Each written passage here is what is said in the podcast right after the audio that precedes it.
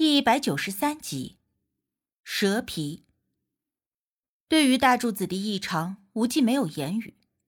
大爷在一旁摆了摆手：“哎，不用理会，那孩子呀，经常一惊一乍的。”我狐疑的看了看身后，除了无忌和大爷，没有别人。那大柱子究竟是看到了什么，突然吓成那个样子？这时，无忌又问我。是否看出了什么端倪？可我在这不大的祠堂里仔仔细细的绕了一圈，并没有发现什么特别不一样的。如果真要说点什么，那就是一般的祠堂中供奉的都是牌位或者画像，但是这个祠堂中供奉的却是一尊泥塑的坐像。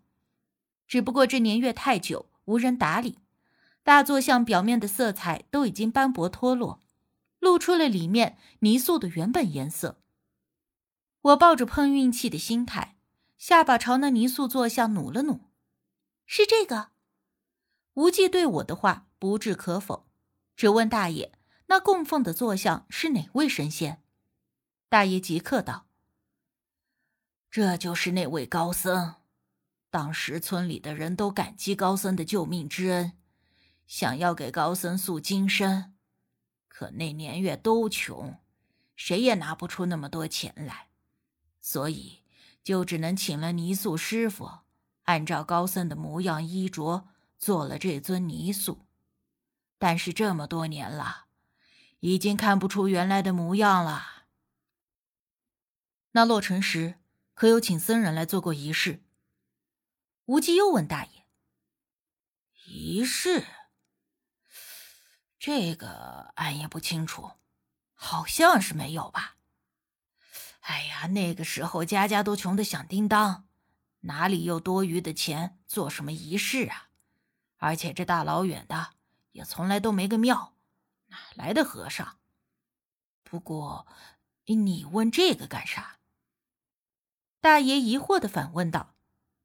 无忌看着那泥塑坐像，直言道：“这坐像中空。”那里藏着东西，是啥？呃，啥东西啊？大爷有点懵。无忌当下没有言语，只是在周围绕着那座像看了一圈，而后又问：“我要把这座像搬开看看。”这泥塑的座像内里中空，并不是很重。其实这么一尊和正常人比例差不多的泥塑，就连我也能推得动。而一听要搬开，大爷有些犹豫了。呃，这会不会惊扰了高僧啊？我一听他这话，忍不住笑了，心说：这都多少年了，无人供奉打理的空祠堂，这会儿又担心惊扰高僧了。但是这话也就在自己的肚子里寻思一下，并没有说出来，免得又让大爷觉得难堪。不过大爷看着我笑，似乎也意识到了这一点，当下也没有再多说。而是问无忌是否需要再找几个人来帮忙。无忌摇了摇头，直接从包里拿出了一把匕首。我一看，就是上一次他给我扎指尖的那把。当时事后我还觉得奇怪，明明看着一点都不锋利，怎么竟然会轻轻一碰就扎破了指尖？只不过后来的事儿太多了，就忘记问他那匕首是什么名堂。我担心会有什么危险，想要上前帮忙。但无忌对我轻易抬手，让我们都等在那里，他自己上去看就行。说着，他手一扶桌子，身形矫健的轻松跳上了台子，然后先是绕着那坐像转了一圈，而后双手用力一推，那坐像被他轻松的抬起了一侧，露出了里面的空洞。但是我们站在台子下，还有东西挡着，看不清楚那坐像下究竟有什么东西。可却见无忌定睛看了两眼，然后招呼我上去，帮忙一起把坐像彻底的搬开到别处去。我应声上前，还想学着无忌那样伸手上台子，但差点没把牙齿磕掉，最后还是手脚并用的爬了上去，蹭了一身的灰，惹得正看着我的无忌发笑。我白了他一眼，走到近前，而这一看，这坐像下的东西。惊得我倒吸了一口凉气，啊！这是，快帮一把手吧。无忌没给我惊讶的时间，我收神，避让着那东西，帮着无忌把坐像给搬开了。大爷在下面急得够呛，一直问我们到底是看到啥了。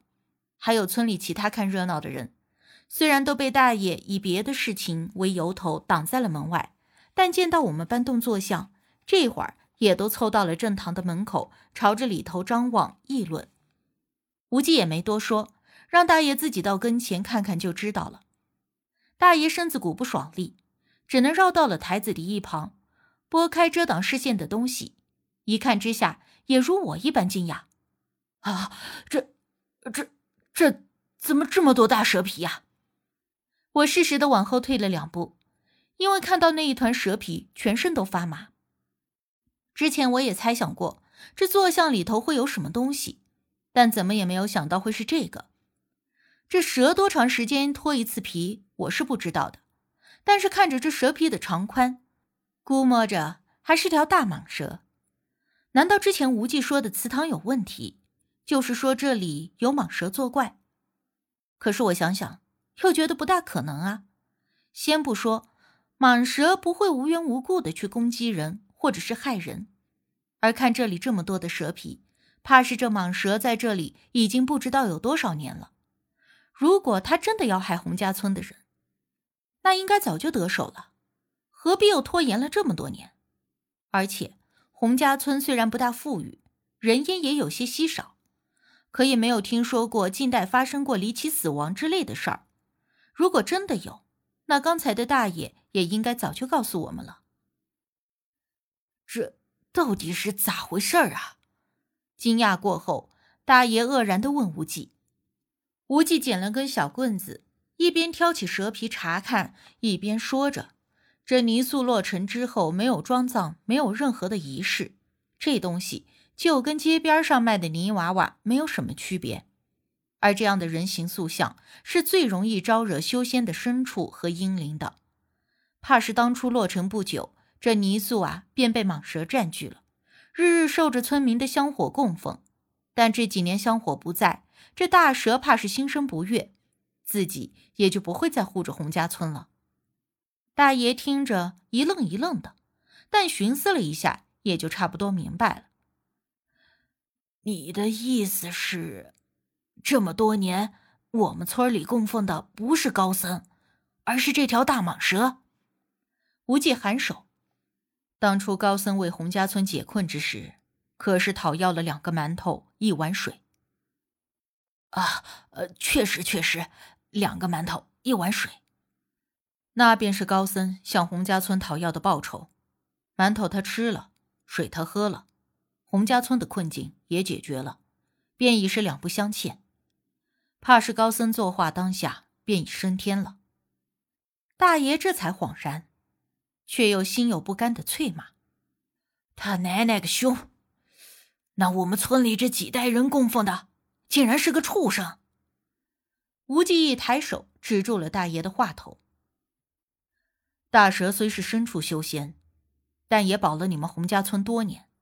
牲畜虽非人，却也知道恩将图报。他得了人间的香火助修行，你们洪家村也就保了多年的平顺。只可惜啊，你们自行断了香火供奉，大蛇自也不会再庇护这个洪家村了。平顺？哎呦喂，这平顺个啥呀？这一年年的收成刚够口饱饭，你看看这洪家村挨家挨户的哪个不穷？大爷依旧很生气的抱怨。无忌摇了摇头。当年挖出的古墓就在洪家村的地眼之上，本就主不详。若非当年高僧凭一己修为舍命化解，洪家村早已人丁荒芜。之后又有死水凝结其上。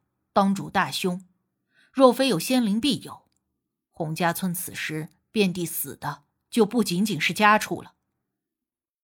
我听得出无忌说这番话时的态度有些无奈，还有些气愤。其实，在我看这件事，也同样觉得有些窝火。我实在不知无忌为什么一定要帮洪家村的这些人。若是按照我的脾气，对于这些人的脾性，我怕是早就撂挑子不干了。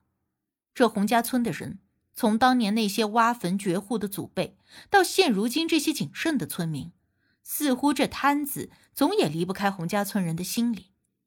当年贪财宝，如今贪福报，总觉得自己获得的太少，而自然而然的将自己归在了弱势群体、受害者的那一方，却不曾想过，若非有当年的高僧，后来因缘巧合的大蛇。